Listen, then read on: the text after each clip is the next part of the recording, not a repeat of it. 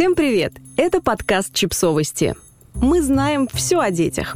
Рубрика «Личные истории», как распознать созависимость и построить здоровые отношения с детьми. Автор текста – семейный психолог Келли Ориард. Обычно в возникновении созависимости принято винить чрезмерно опекающих родителей, но при этом часто игнорируются некоторые другие ситуации, которые могут вызвать созависимость. Кроме того, родители, которые стремятся избежать гиперопеки, часто могут впасть в другую крайность, а это тоже не лучший вариант. Вы сами знаете, быть родителем нелегко. Очень трудно получить ответы на свои вопросы. Что лучше, очень строгий или очень добрый родитель? Как правильно дать ребенку свободу или контролировать его?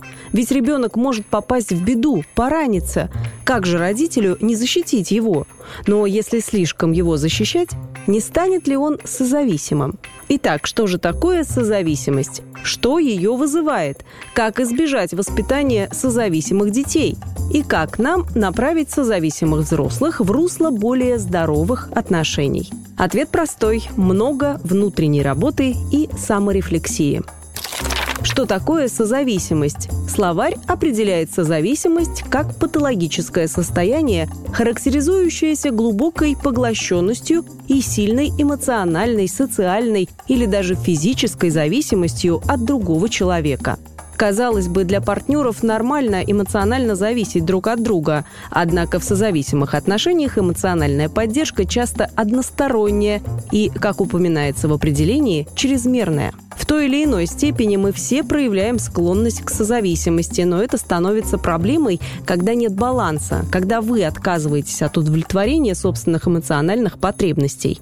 В конце концов, напряжение от постоянных попыток угодить всем становится настолько утомительным, что чувство обиды начинает преобладать над остальным.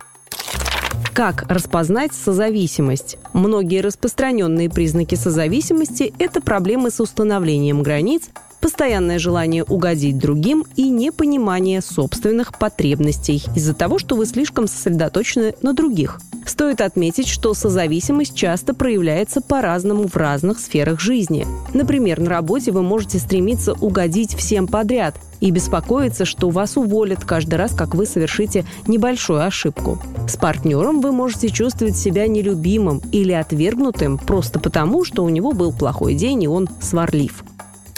Общие признаки созависимости чрезмерное беспокойство и постоянный стресс, чувство вины из-за проблем других, отсутствие границ, чрезмерная потребность угодить, низкая самооценка, напряжение или частые обиды в отношениях, страх одиночества, сложности с принятием решений. Как и когда проявляется созависимость? Дети, выросшие в семье, где родители моделируют созависимое поведение, часто рано проявляют признаки созависимости. Они быстро понимают, что ради мира в семье им нужно нейтрализовать свои негативные эмоции. Как обстоят дела со взрослыми? Созависимость может проявиться и у взрослых людей. Например, от нее часто страдают те, кто работает в сфере здравоохранения или занимается уходом за другими. Они так увлечены заботой о других, поддержкой других, что не думают о собственных потребностях. Как избежать развития созависимости у детей? Поиск баланса и способность ориентироваться в сложностях и тонкостях отношений – это путь к здоровым отношениям. Как нам убедиться, что мы не воспитываем чрезмерно созависимых детей? Первый шаг – позаботиться о себе – Позволяйте себе делать то, что вам необходимо. Дайте ребенку понять, что это важно. Объясните ему, что у каждого из нас есть потребности, и очень важно понимать их и заботиться о себе.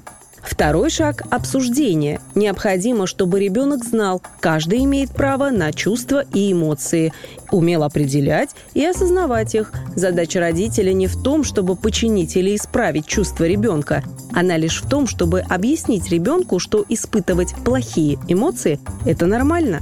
Если ваш ребенок злится или разочарован тем, что что-то пошло не так, позвольте ему грустить, злиться, а затем смириться с этим – вы здесь, чтобы наблюдать и сопереживать, а не заставить проблему волшебным образом исчезнуть. А затем научите ребенка, как вести себя в таких ситуациях на своем примере. Вместо того, чтобы говорить «ты разозлил маму», скажите «мама сейчас злится, но сейчас я выйду и переведу дух, а потом подумаю, как справиться с этим чувством».